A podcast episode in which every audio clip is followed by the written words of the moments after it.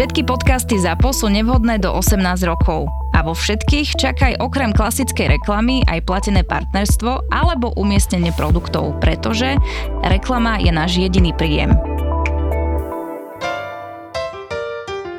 ZAPO ide naplno aj v lete. Nové epizódy, nové podcasty a ešte viac zábavy. Vodný svet s tromi bazénmi, wellness, masáže, detský hrad a bazén pre deti, maskot Riz Norris a animačný program na každý deň letných prázdnin s ubytovaním v chalupách. To je Godhal Liptovská osada. Liptovská osada. Naozaj krásny a štýlový dovolenkový rezort pre rodiny s deťmi len 12 km od Donoval. Omrkni a rezervuj si rodinné leto na gothal.sk. g o t h a l Odporúča rodina podcastov ZAPO. My sme spolu slúžili, Luky, v podstate po dovolenke a hneď spolu zase tam na novom urgentnom príjme v sobotu. Že katastrofa, hlavne pre teba. Ale bola aj kuriózna tým, že bol som svetkom toho, čo si myslím, že nikdy neuvidím, taký skutočný hrdina, ak to takto poviem. Mal som pacienta, 20-ročného, ktorý nedávno nastúpil do roboty v takej priemyselnej oblasti v našom meste, s tým, že uh, mali nejakú prestávku a išiel si von zapáliť s kolegom. Rozprávali sa a on periférne videl, že z nejakého lešenia alebo z čoho sa mu šúcha dole nejaký veľký kus kovu. Taká ková doska, hej, nejaká. No také niečo ako taký plochý poklop od kanála, aspoň tak mi to opisovali tí záchranári, ktorí mi ho doniesli. Kuskovu letel dole rovno na hlavu toho jeho kolegu a ak to on periférne videl, tak do toho kolegu strčil rukou No a prišiel o tú ruku, respektíve ten Kuskovu mu amputoval tú ruku. Mňa už tak doniesli, že mi aj volali z kosky, že ide k vám amputácia hornej končetiny, tak som zmobilizoval hneď traumatológa, nech tam je a tak. No a ten chlapec naozaj uh, v zápesti, tá ruka vysela na iba kúsku kože. Čiže tam boli cievy, nervy, všetko. Čiže kost, kely. všetko dole. Áno, áno. No a ruka bola už namodralá, ale strašne mu to krvácalo. Záchranári mi udali teda, že on na adrese strátil nejakých 700 ml krvi, Uh. čo je celkom dosť, čo je malá PET fľaša. Možno aj No. liter, to neboli sme tam, no. Berú a u nás ďalších 700, jak sme rátali. Lebo vlastne nová zákroková miestnosť, nová operačka, čo máme na urgente, bola celá od krvi.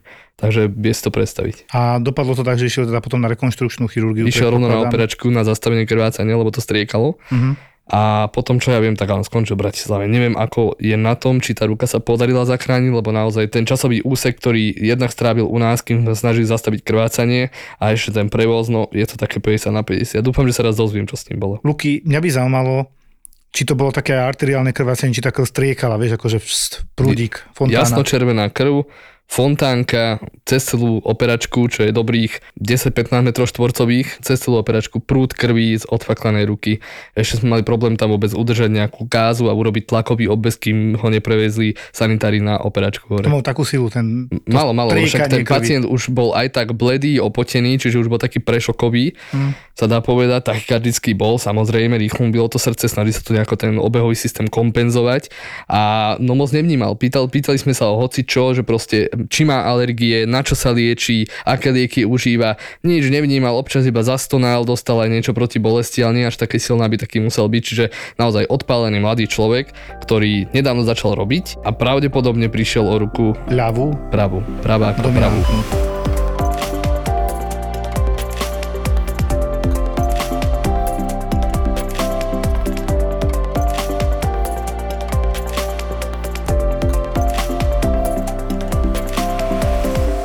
Luky, dnes 150. epizóda, Veru tak, akože krásne. ide to. Podarilo sa nám sem konečne dostať e, toľko spomínaného traumatologa testovaného z našej nemocnice. Takže doktor Vladimír Popelka, ahoj. Ahoj Vlado. Ďakujem za pozvanie, zdravím vás aj poslucháčov. Ty si precestoval e, v rámci svojej práce, keď to tak už poviem ako doktor, také veľké mesta, akože Praha, dobre hovorím, Áno, Bulovka, a takže skúsenosti, ale bol si ešte aj v Topolčanoch áno. a teraz si v Galante u nás. A musím povedať, že teda si taký záchranný, záchranné koleso pre Lukáša, keď je veľmi zle, aj tú sobotu si nám chodil pomáhať, Veru. lebo bolo to peklo. Strašne veľa pacientov chodilo s úrazmi a nie ľahkými. No Luky, mňa zaujal najviac ten o nad ránom, keď som tam dobehol a ty si tam šil hlavu a ja som pozeral, že už mal x stehov na tej hlave, ten pánko. Stehy bolo to najmenej, čo ho trápilo. To bol pacient, ktorý mal 30 tržných rán, tak centimetrových, dvojcentrových, najväčšia bola max 3 cm, hej, ale za to hlbokých tržných rán. Tým, že jeho jedine čo zaujímalo, koľko inekcií ešte na umrtve nedostane, tie stehy ho vôbec netrápili, pod obraz Boží ako podúrážený. Toto si to bol môj bývalý spolužiak zo základnej školy, čo som sa až neskôr dozvedel, lebo celý čas ma nevidel, jak som ošil, on bol dole, dole tvárou. Jasné. No a čo bolo kuriózne, tak pacient, uh, jak som sa opýtal, ako sa to stalo, no čo, zdrbal som sa na schodok, hej, jeho beta. Možno na eskalátore by to tak vyzeralo, kde sú tie ostré zuby, že, že nejak tak mu to ohoblíkovalo tú hlavu, ale v tomto prípade to určite akože schody neboli. Tí pacienti, toto je dôkaz toho, že asi nehovoria vždy úplne tú pravdu. Buď ho niekto zbil niečím ostrým hrablami. No, no, no tak vyzeralo. Naozaj to vyzeralo ako trápil, alebo nejaký kombajn, alebo neviem si predstaviť čo. Mne to pripadalo ako keby spadol zo skál. Ale on hlavu má poudieranú, nič iné. Nič iné nemal. Ja som tam robil aj CT, už som odchádzal, lebo dve hodiny som šiel tú hlavu, takmer dve hodiny. Za jednu noc som mal 4-5 politraum, čo bolo akože dosť na jeden malý urgent a jedného neatestovaného lekára mňa. Nad ránom som už išiel domov s tým, že čakám na výsadok toho CT, si tie CT vždy nejak tak zbežne aspoň pozriem, či mám kontaktovať traumatológa, teba Vlado, alebo nie. No a v tomto prípade tam ja som nič nenašiel, na druhý deň som si ho vyhľadal, on tam nič nemal na tom CT, ani físura, lepky, nič a pritom to dosahovalo hĺbku. Že ani len trhlinka, nič, krvácanie drobné, nič, absolútne nič. nič. Dostal dvojkombináciu antibiotík, no a bol to akože dosť vážny úraz hlavy, ja som mu navrhol hospitalizáciu, o tom ani počuť nechcel, tak išiel domov. Vladko, ty si pôsobil aj v Topolčanoch a Hovorili si, že sa tam stala taká vec, že ste improvizovali a že si mal veľmi dlhú operáciu. Koľko hodín? Ťa, ťa poupravím, to nebolo v Topolčanoch, Aha, ale bolo to v Čechách. To bolo v Čechách. Lebo ja som absolvoval aj mnoho stáží, hlavne v rámci detskej ortopédie, lebo som sa chcel profilovať na detskú ortopédiu. Čiže aj ten môj odbor nie je traumatológia, ale ortopédia, dá sa povedať na Slovensku. Uh-huh. Aj, aj keď v každej inej krajine alebo väčšinou, vo väčšine krajinách tak je tá ortopédia a traumatológia spojená, tak tu je to stále oddelenie na Slovensku. To je taká výzva pre tých našich hore, že porozmýšľať? Taká výzva možno, že pre tie nasledujúce generácie, neviem, či nám sa to podarí spojiť ten odbor. No a chcel som sa profilovať to cestou tej detskej ortopédie a tak som absolvoval mnoho stáží, lebo tá detská ortopédia je tu v remisii a nejakým spôsobom sa nevyvíja. Absolvoval som mnoho operácií, ale doteraz si pamätám na jednu operáciu dieťaťa, ktoré malo detskú mozgovú obrnu, malo už pokročilý vek a tedy sa tam robila, aby sa zaklobilo, zaklobila hlavica bedrového klbu do jamky, tak sa robila trojitá osteotomia. Počkaj, to musíme trošku vysvetliť alebo nadrobne premeniť. Čiže ste sa snažili vrátiť do pôvodnej polohy ten klub s prepáčením v jednoduchosti. Áno, lebo, lebo u tej detskej mozgovej obrny sú tie svaly poskracované a, kontraktúry. a sú tam kontraktúry a práve tie kontraktúry tých svalov a tie skrátené svaly tak ťahajú tú hlavicu bedrového klubu von z tej jamky. Čiže taká veľká detská operácia. Áno, čiže veľká detská operácia. Som bol celý natešený, že to môžem vidieť. Som prišiel do Čech, do jednej nemocnice kvôli tomu. No a, a som asistoval jednému profesorovi, ktorý mal bohatú prax. Už teraz je, je dôchodku, už nepracuje len doplním, že tá operácia je špecifická v tom, že tá, tá panva tak sa pre, prepili alebo prereže na troch miestach a pri tejto operácii tak uh, musí mať ten operatér tak po ruke rentgen, aby, aby kontroloval aj ten osteosyntetický materiál, či zavádza správne do, a potom do správneho postavenia. Ej, hlboko, aby, kde sa áno, nachádza. Aby to celé jasne. sedelo. A čo čer nechcel, tak sa nastalo to, že v akorát tej danej lokalite a tak vypli elektrický prúd. Mm. A sme nevedeli, že čo ďalej, ale ten operátor bol natoľko skúsený, že s takou malou lampou, ktorú používajú študenti na učenie, Lampička si to Lampičkou, áno. Tak s touto tú operáciu celú dokončil. A napriek tomu, že ten elektrický prúd je potrebný pre funkciu toho, toho rengenu, tak napriek tomu bez toho rengenu to dokončila aj tie výsledky, čo týkalo potom tej hybnosti u toho staršieho dieťaťa aj, aj na tom rentgene po operácii, keď sa ten elektrický prúd navrátil, tak, tak to bolo dokonale. Wow, to myslím si, že ty chceš takéto zažívať, takéto úspechy? Že vtedy to boli také endorfíny a som úplne žasol nad tým daným profesorom s otvorenými ústami, že ako sa mu to podarilo. Áno, chápem. Lebo operátor dobrý je ten, že čo sa vie vyrovnať aj s nejakými negatívami pri tej operácii, nejakými nežiadúcimi vecami, ako je krvácanie a zmena, zmeny toho anatomického terénu, lebo tá anatomia je, aj keď máme tie anatomické knihy, tak u každého sú nejaké variácie tie anatomické, ale s takýmito vecami, ako je strata elektrického prúdu, tak to by nikto nepredpokladal a klobúk dole, že sa s tým vedel vyrovnať. Ty si ale zažil aj také zlé veci, ale to už bolo na Slovensku, toto bolo v týchto polčanoch podľa mňa, čo si pamätám od teba. Čo sa týka najviac tých negatívnych zážitkov, tak mám hlavne z toho urgentného príjmu. Mm. Lebo predsa len, jasné, lebo predsa len ten lekár, lekár pracuje s, s ľuďmi, a nevieme v živote, že na koho natrafíme. Medzi tými ľuďmi ľudia sú všelijakí. Niekto si mohol prejsť nejakým zlým životným osudom, niekto zase mohol mať nejaký problém v rodine a alebo aj ten úraz, s ktorým príde potom na ten urgentný príjem ten pacient, tak ten priebeh mohol byť kadejaký. Ale čo sa mi stalo a pritrafilo na urgentnom príjme, tak to mám dve také, dva také zážitky, na ktoré budem spomínať, že sa mi to hneď automaticky vynorí. A ten prvý je z urgentného príjmu v okresnej nemocnici, keď sme pozerali, že či niekto je v čakárni. Sme sa tešili, že čakárne prázdna a paradoxne, tak potom pár minút potom tak o, vykopli dvaja chlapi dvere, mali v sebe nejaké omamné a psychotropné látky a ten jeden o, išiel napadnúť sanitára, ten sanitár ušiel a mm. SBS kar tiež sa zdialil, lebo videl, že sa niečo deje a ten jeden ma chytil pod krk a ten druhý tak si to natáčal na, na, na mobil s tým, že, s tým, že to bude dobré ako nejaký highlight v, v kriminovinách. Uh-huh. Ešte predtým asi tak pol hodinu tam bola mamička s dieťaťom, ktoré malo zlomený, zlomené zápestie.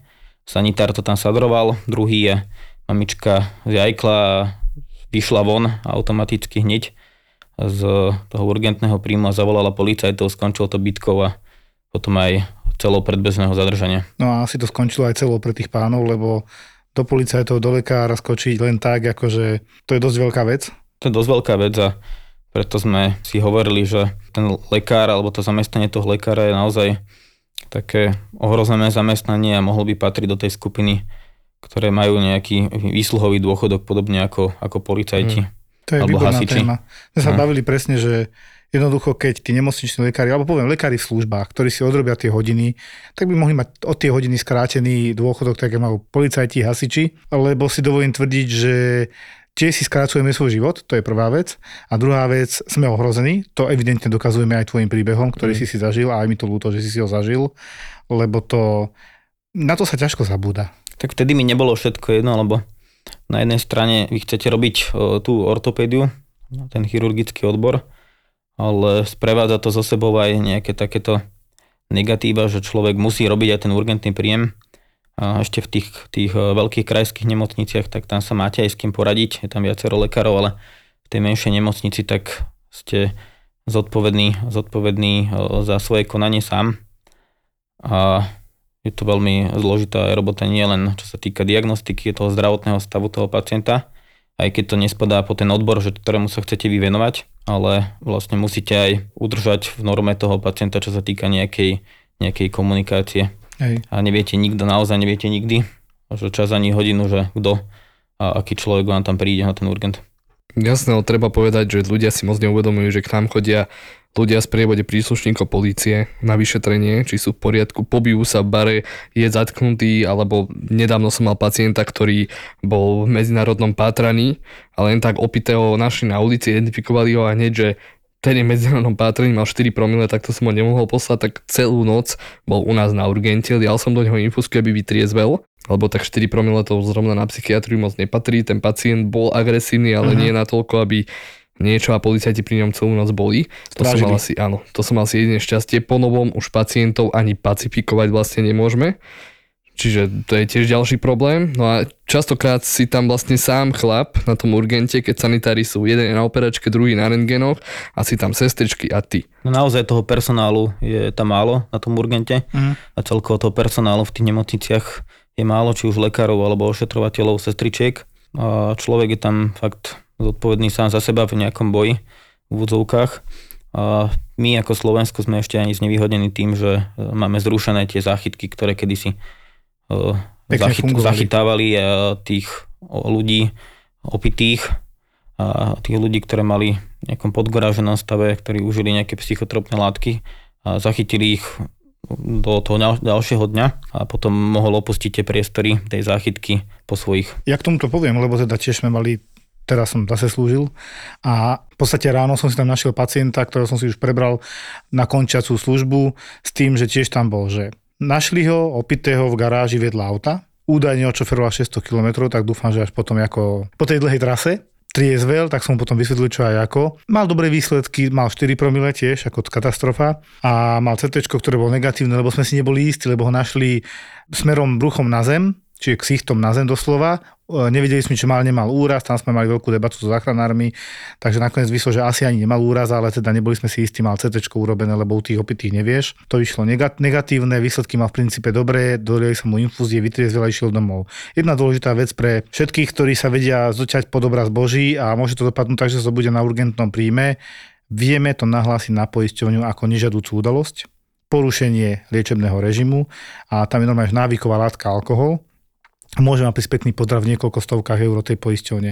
Ja prečo to hovorím? Lebo si myslím, že toto naozaj na urgent nepatrí. Čo nechápem je, že sa do takéhoto stavu niekto môže dostať. Z najhorších stavok najagresívnejší pacienti sú tí mladí. To je presne tá veková skupina, ktorá, najmä tomu, že neviem, objavuje alkohol niekde medzi 16. rokom života a 25. No, objavuje hej, objavuje doslova všetko. Včera ráno som mal akorát pacientku, ktorá došla ako suspektná náhla brušná príhoda Čiže vyzerala úplne, že Ježiši Kriste, tá bude mať buď ileus, alebo jej vybuchli vnútrobrušné orgány, lebo tak sa správala. Škriabala si brucho, vrieskala mm. od bolesti, minula sa na posteli.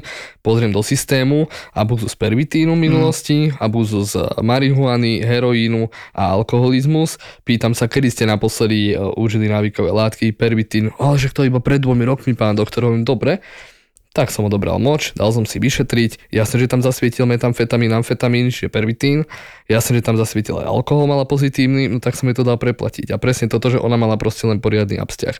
A toto, toto lekár nad tým uvažuje a rieši to niekedy hodinu, dve, že čo môže byť tej pacientke pri tom, keď si predstavíte, že by som nemal proste počítať, že napísané, že ona je abuzerka, tak mi možno ani nedopne, že ona je pod nejakým vplyvom a preto má tie bolesti a preto sa takto správa, ako keby naozaj išla umreť no tak by som sa s ňou prepačením sral 3 hodiny. Áno. Medzi tým by som mal plnú čakáreň. Možno by tam bolo niečo vážnejšie, čo by som kvôli nej preliedol, lebo non by mi išlo v hlave, čo jej sa kraje. Áno, mladý človek, bojí sa o ňo a chceš to doriešiť. No. Však ale veľa toho je týchto návykových vecí mm. a de- intoxikácií, keď to tak poviem, lebo ja my sme mali tiež s doktorkou teraz v službe chlapa, 50 ročný, 72 ročník a tiež došiel, že ho picha na hrudníku, je mu zle, neviem čo, a už išla extáza, pervitín a toto všetko. Dali sme to urobiť, aj sme to čakali. Pred ním ďalší taký tiež uh, vysoký tlak, buší mu srdce, záchránkov, všetko. A už som tak žmurkal na cestičku, taká pletora tváre, červený, hej, mm. že pochopila, že daj alkohol. Nemal veľa, už mal do jedného promile, ale o druhej po obede, hej. On si ešte ráno šupol pivo vodku. A ja chápem, že toto sa deje, ale čo čakajú, že im bude dobre, keď sa rozbije na maderu deň predtým? Hm. Ty keď sa rozbiješ vlastne na druhý sanitku, že ti buší srdce? No asi nie. Dávam si helicit. Pivo, vodka, to sú raňajky šampiónov. Áno, to áno.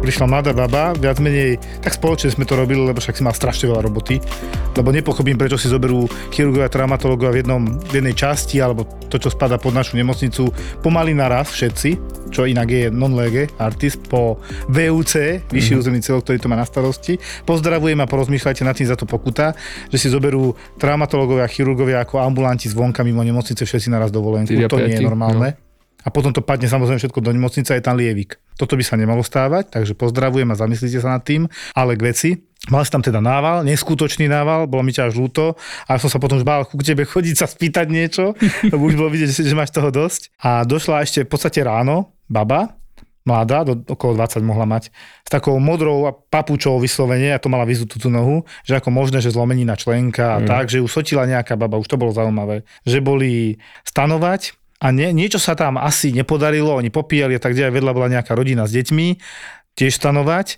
Neviem, čo čakali, že teda, či tam budú všetci ľudia tichučko posetkávať pri jazierku, alebo čo si mysleli. A kvôli tomu, že sa nepohodli, sa tam že vraj pobili. Mm. A tá baba nám teda porozprávala príbeh, že no priateľ je v cpz a mám toto s nohou. Myslím, že mala nejakú malú fizúrku, si hovoril. No, takú infrakciu mala uh, bázy 5. metatarzu. Preložíme to. No, prasklina, predpriehľavkové pred kosti. kosti. Hej, čiže no. Malička. kostičiek na nohe členku, tak jedna taká dá sa povedať, že kubická, No. tak tá bola puknutá trošku. Ona mala nejaké štekle alebo čo a nejak si zvrtla, Keď neviem, ju sotila tá druhá pani. topán, no. hej, hej, zvrtla si uh, chodidlo a ešte tam mala nejakú distenziu kalkanov fibulárneho väzu pravdepodobne, lebo sedelo by to klinikou na to. Čiže natiahnutý vest tam No, ešte bol. no, No, no. Malo to slušne modré, tu ako papuča celá tá noha. No a mne potom písal ešte ten jej priateľ, ktorý je inak záchranár, že bol taký prekvapený, že tá policia bola taká dosť tvrdá na nich len za to, že boli opití a pritom oni nevyvolali tú hádku, že a oni boli aj prekvapení, že keby nám prišli povedať slušne, že môžete byť tichšie, tak oni budú tichšie, že oni by s tým problém nemali. Ale namiesto môžete byť tichšie, došlo hneď k potýčke. Takto to bolo udávané, neboli mm. sme pri tom. Len teda chcem tým povedať, že nerad tiež hneď súdim každého za to, že si vypil a tak ďalej. Dôležité je presne, ako to naozaj bolo, ako bola tá pravda, ako sa zachovali. Ale mi ich bolo ľúto, lebo tá baba, videl som, že sa trápi, že vyvoláva tomu priateľovi, že už konečne idú pustiť z CPZ-ky, celá predbežného zadržania. To, čo k nám aj nosia, že či môže byť umiestnený, či je dostatočne zdravý na to, aby tam ležal. Väčšina z nich podpíše, že nechce žiadne vyšetrenie, neviem, prečo to musia podpisovať nám, prečo to nestačí podpísať policajtom a keď budú mať nejaké ťažkosti, však nech dojdu, alebo keď sa im nebude páčiť, že im tam odpadne, jasné. Mal som kedysi dávno pacienta, ktorý si otrieskal hlavu o tyč, ako tie mreže, tak som celkom pochopil, oni došli na interné a pozerám, že prečo interné. No však všeobecne interné, aby to podpísal, že odmieta ho. Na čo by ste ho doniesli, keď má pobuchanú tú hlavu? On má normálne tú tyčku na troch miestach na čele, jak Adidas. Hej, a on si niekoľkokrát treskol, ale to vyzeralo fakt ako keby raz, ale tvrdili, že niekoľkokrát si treskol tú hlavu a také až krvácavé. Čiže on si do krvi vytlačil Adidas na čelo a bolo normálne ošetrené. Našťastie nič vážne sa nezistilo a videl ho traumatolog, teda chirurg na urgentnom príjme, povyšetroval, poslali ho naspäť, dali mu niečo na ukludnenie, lebo bol to nejaký psychiatrický pacient, čiže nejaké drogy a tak. Ale jednoducho, tí policajti asi majú tiež dosť čo robiť v noci, keď sa dejú tieto letné radovánky, keď to tak Mhm. nazvem. A samozrejme, že aj ty máš čo robiť. A som rád, že tam Latko nám tam chodil pomáhať. Ďakujeme, Latko. Nie zač.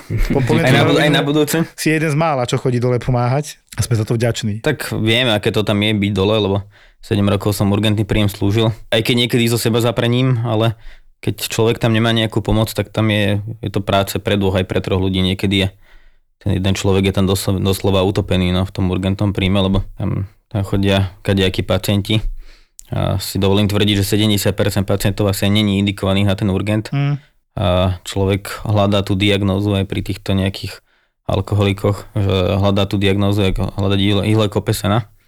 No a potom stráca čas s takýmito ľuďmi namiesto toho, aby pomáhal tým ľuďom a tam, kde naozaj je treba skutočne. No. Čiže je tam práce haba deje a pre jedného človeka je to veľa. No. A obzvlášť v okresnej nemocnici. Ty si hovoril, že si zažil aj také, že navonok to pôsobilo ako niečo strašne akutné, že ti volala kolegyňa, sestrička. Mhm.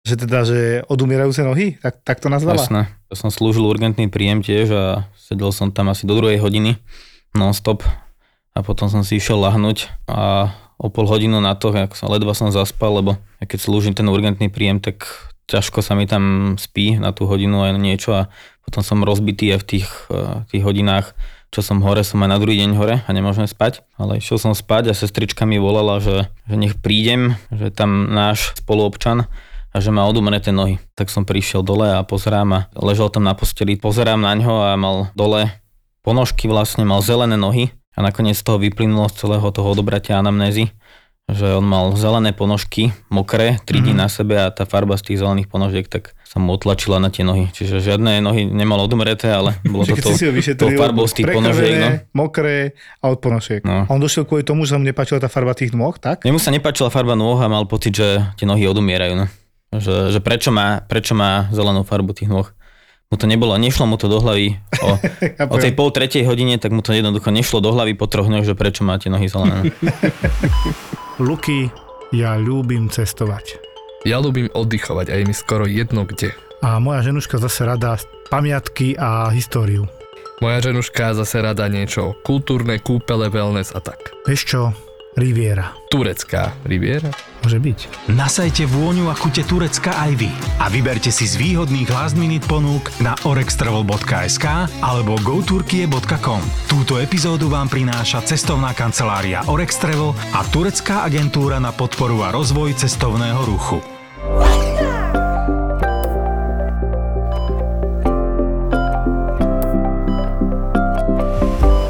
Vlado, my sme mali pacientku, teda najprv som ju mal ja, a potom to už bol na spoločný problém, lebo to bol problém, povedzme si otvorene. Mm. Volali mi z RZPčky, však my sa poznáme, majú na mňa číslo, volali mi, že mi nesú pacientku, ktorá išla na kolobežke opitá na tej elektrickej a pr- priamo pred ich stanicou v jednom meste, priamo pred ich stanicou sa zrúbala proste na betóne, hej. Donesli mi ju a už som ju mal nahodenú v systéme, lebo mi nadiktovali jej údaje, že aby som si ju aspoň predtým pozrel, že nevedia, čo z toho bude. Pacientka 4 promile mala, pozrel som si ju v systéme, mala tam abuzérka drog v minulosti, ako inak takéto. Neviem, či mala alebo nemala hepatitídu, ale mala cirózu pečenie. Mladá, nejakých 39-40 rokov mala. Pacientka bola orientovaná všetko, len opitá. Dali sme jej infúzie, išla na CT, trošku už začala aj triezvieť, na CT nemala... Mala intracerebrálne krvácanie. Tak, intracerebrálne krvácanie a, a subarachnoidálne. A subarachnoidálne, ale... Čiže krvácanie do samotného tkaniva mozgu Áno. a krvácanie medzi plenami. Medzi plenami, ale ale niekoľko, niekoľko málo milimetrov. Áno, no, to bola podstata málo milimetrov, lenže predtým som ešte tú hlavu šil a videl som, že je strašne, strašne rozriedená. To tí ľudia si rozopečne majú, že proste tá krv sa nezráža až tak adekvátne, ako by sa zrážalo u zdravého. No a v tomto prípade tá pacientka nechcela byť hospitalizovaná. Odmietala. Odmietala. Neviem prečo, že možno preto, že chcela byť abuzerka, chcela ďalšiu dávku alebo čo, ale v tomto prípade máme tak trošku zviazané ruky, lebo pokiaľ pacient nie je zbavený svoj právnosti, tak síce je alterovaný alkoholom, ale stále môže rozhodovať sám za seba. Je to ale také sporné. Je to sporné. Výborne vyriešil. Bolal som psychiatrické konzílium, aby sa s ňou porozprával psychiatrička, či to náhodou nebude nejaký pokus o suicídum z jej strany, lebo nedávno jej umrel priateľ, mm. ktorým žila a hovorila niečo také v zmysle, že chce, že pôjde za ním a neviem čo, lebo ja som na rovinu povedal, že umrete, ak vás týmto pustím. No a uh, chcel som teda vedieť, že nakoľko je schopná za seba rozhodovať tá pacientka. No a zároveň som dal aj neurologické konzílium, že nakoľko je ten, objektívne, nakoľko je ten stav alterovaný tým uh, krvácaním do mozgu. No a v tomto prípade tie vyšetrenia vyšli v tom čase, čo bolo asi ja neviem, 3-4 hodiny od úrazu vyšli ešte negatívne. Uh-huh. Teraz už neviem, ako je na tom pacientka, ale v tom čase tie vyšetrenia vyšli negatívne preto, lebo ako si ty povedal, nebolo to veľké a zrejme sa to nezväčšovalo tak rýchlo, ako by sa to zväčšovalo, uh, keby bola ešte viac rozriedená, ale uh, išla domov nakoniec. Podpísala revers. Áno, a ty si správne zavolal psychiatra, aby posúdil schopnosť pacienta pochopiť situáciu a vážnosť situácie. Ten psychiatr ti to logicky odobril, lebo teda sice mala 4 promile, ale v tom čase už možno len 2, 1,5. No dostala infúzia. A tá lucidita, to zmýšľanie už bolo na úrovni. To je jedna z najväčších právnych dilem vlastne pre toho lekára na tom ano. urgentnom príjme, lebo na jednej strane to, to vedomie nie je plné, ano. tým, že je, je znížené. Tým, to porucha kvality vedomia. Áno, tým, že je znížené tým alkoholom. A na druhej strane ten pacient, aj keď nemá veľmi, veľmi vypité, tak je je ešte schopný rozhodovať sám za seba. Mm. A táto pacientka, tak ona bola taká, že nechce žiadnu zdravotnú starostlivosť a hospitalizáciu. Hovorila nám tam na chodbe, že nech osud za ňu rozhodne. Mm. Že čo ďalej s, s ňou bude v živote. To, Tyrho za pečenie rozhodla, mám taký pocit. Asi, Asi sa už nemá tak dobre. Ja to rozoberiem na drobné a v krátkosti. Jednoducho. Môže byť človek, ktorý má 4 promile a pomaly to na ňom nevidíš a normálne pôsobí, že dokáže za seba rozmýšľať a komunikovať, fungovať. A môže byť, poviem, útle, útle dievča, ktoré má 1,5 promila aj bezvedomí. A toto je to, kde sa nedá nastaviť pravidlo, že dať nejaké číslo. Mm. Preto voláme toho psychiatra, ktorý nám to musí nejakým spôsobom vyhodnotiť, čo je tiež ťažká úloha. A myslím si, že je to až také zákerné mu toto dať na starosť, ale nemáme na výber ani my. A ja som to preto teraz povedal, že tebe jeden takýto milý pacient Jasné, ja som mal, ja som mal jedného pacienta a to bol pacient, ktorý mal nie hepatitu, ale HIV mal. HIV. Bol uh, podgoražený alkoholom. A toto je taká druhá príhoda z urgentných príjmov, ktorá mi tkvie v pamäti hneď, keď sa povie slovné spojenie urgentný príjem. Tak jeho nechala vtedy priateľka, bol nahnevaný, rukami báchal do stromov v centre mesta, to bolo pri rieke Vltava. Mm. No a potom ho napadol policajta, potom ho tí policajti naháňali a aby sa ich zbavil, tak skočil do, do Vltavy. A ešte tam vo, vo, počas toho, ako mal 4,5 promila, tak niečo odplával, potom ho oni chytili.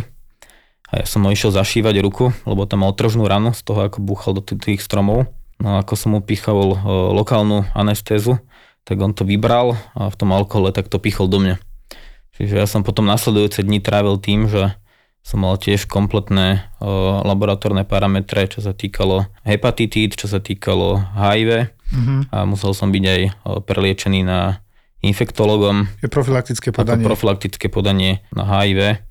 A to nie je potom príjemná liečba pre toho lekára, lebo ja si pamätám, že som užíval, dúfam, že mi to kolegovia infektológovia odpustia dvoj alebo troj kombináciu antivirotík. Strašne hlava sa mi z nich točila, nebolo mi, nebolo mi z toho absolútne dobre.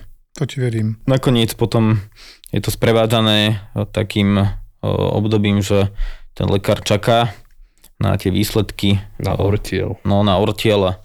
Čiže je to obdobie, kým prídu tie výsledky, čo je niekoľko dní, lebo to sú špecifické laboratórne parametre, nie sú to také, ako dávame robiť na tom urgente, čo sú spravené do hodiny, tak je to také napätie, no, že ako to vyjde celé. Dneska sme si prihrali kašičku, že si myslím, že na každom urgentnom príjme by automaticky zo strany štátu mali všetci pracovníci na urgentných príjmoch mať rizikové prípadky, podľa mňa. Mm. To sme si jasne povedali, riziko, riziko, riziko. Všade sme pri tom, že sme v ťažkom riziku. Ja netvrdím, že na iných oddeleniach sa niečo podobné nemôže stať, ale my sme tí prví, ktorí to tam majú dole a ktorí sa dozvedia, ako je na tom ten pacient, čo má, aké má ochorenia a podobne. Mm, Ja si dovolím tvrdiť, že na iných oddeleniach majú tí lekári často ten luxus, že už vedia, do čo idú. Áno, Ohľadom toho pacienta. Je komplet vyšetrený, odberný má odobraté. vedia, že bol agresívny. Hej, majú to napísané od nás. Tak. Vedia, že má HIV, HCV, lebo už potom, čo ho ošetrím, čítam, čítam, študujem jeho nález, aby som vedel ja zobjektivizovať všetko. Je iné, keď je slušný, povie nám to a ideme ďalej, vôbec sa nehnevám, ale keď je agresívny, toto je ten problém. Mm. Nebo ťa pokúše. Vieš, teraz si predstav, že ja neviem, ja šijem hlavu nejakému narkomanovi, pichnem sa, jasne dám si tieto veci odobrať, takisto, ak si ty Vlado hovoril, to je štandardný postup, aj pri zdravom človeku, aj pri chorom človeku, lenže čo keď ten pacient u nás prvýkrát, nemá žiadne záznamy, je dajme tomu bezvedomý alebo opitý a nevie povedať, alebo nechce povedať, že má nejakú infekčnú chorobu a teraz ja si mám skracovať život kvôli niekomu, kto si ho skracuje sám, Áno. tým, že droguje? Dneska som sa akurát dozvedel, že napríklad v Českej republike tak, o, tak idú zrušiť povinnosť HIV pozitívnych pacientov informovať lekára o tom, že tí pacienti, že sú HIV pozitívni. A práve dneska sa aj Česká lekárska komora voči tomu, voči tomu ohradila. Čiže toto je, má to byť v rámci, v rámci zákona o GDPR, Áno. ale ja si myslím, že ten zákon o tom GDPR, že v určitých médiách by mal byť, ale že toto už je prekročenie tých hraníc. Vieš čo, je to z Európskej únie, rozobrali sme to myslím, že s HIV logom, keď to poviem, mm. Ricardom, ktorého sme tu Mhm. mali. On hovoril o tom, ale že dneska už je taká profilaxia, taká liečba tých pacientov, že oni v podstate ťa nevedia postaviť ani do rizika. Tak sú dobre liečení. Keď sú dobre liečení. Ale či sú vôbec liečení, to je otázka, že či ten No, pacient vôbec liečený je. to, Toto je presne tá, tá otázka, tá presne, otázka, že no. aké obrovské riziko ostane, alebo aké nízke riziko ostane potom.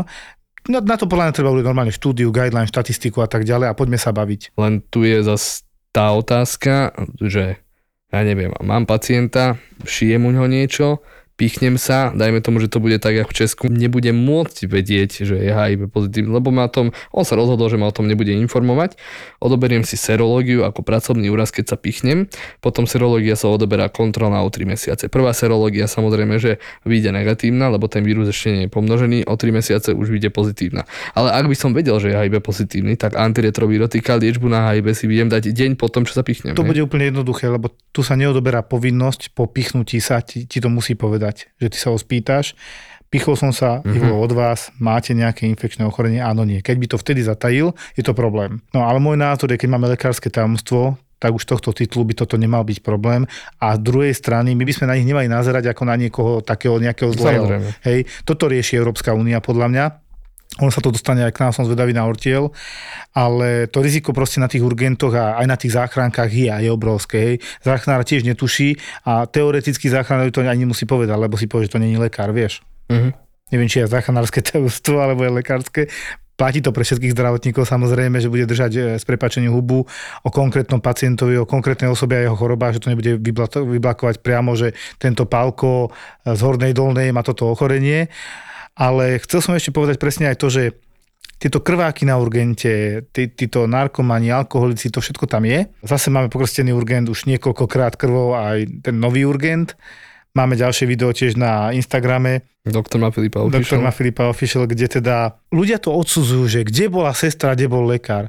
To bolo 5 sekúnd, ja som od toho pacienta pred 5 sekundami odišiel, kým prišla sestra, aby ho išla observovať ďalej, tak pacient jednoducho sa rozhodol, že ide na vecko pre personál, hoci mal 3 metre od seba vecko pre pacientov, mm. bol zmetený, 92-ročný pán, ktorý mal, a to tiež poviem, bol trošku dehydratovaný a 30 CRP, čiže taký ľahký zápal močových ciest. S tým, že sa vybral v, to, v týchto teplách 35 stupňov, bolo ešte na terasu, tam skolaboval, s týmto ho doniesli na urgentný príjem, mal kanilu, všetko, infúzie, čakalo sa na výsledky.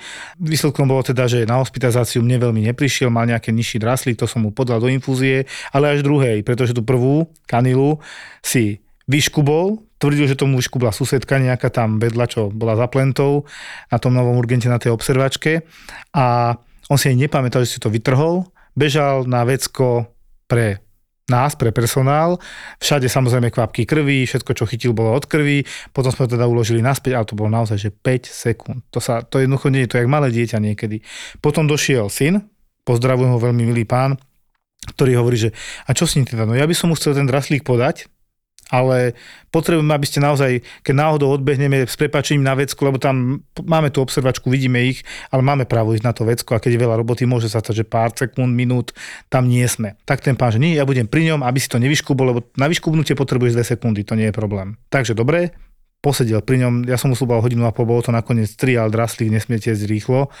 Tak e, dotieklo to pekne, on sa dal dokopy, sme sa dohodli, zatiaľ mu dáme šancu. Domov, predsa len tie teploty sú vysoké aj na oddeleniach, takže sme sa dohodli, že OK, on nebol v veľmi zlom stave, len jeho demencia, starecká demencia, alebo teda asu et cerebri, ako to píšu neurologovia, čiže ateroskleróza pokročila, poupchávané cievy, v dôsledku veku, ochorení kardiovaskulárneho aparátu aj v mozgu poupchávané, preto to ED cerebri, to je, že ateroskleróza aj v mozgu, keď to tak poviem. A oni pri tých teplotách, dehydratácii sa výrazne zhoršia v zmysle demencie a sú úplne mimo. A keby som ho bol hospitalizoval, verím tomu, že dojde hore k relokačnému syndromu.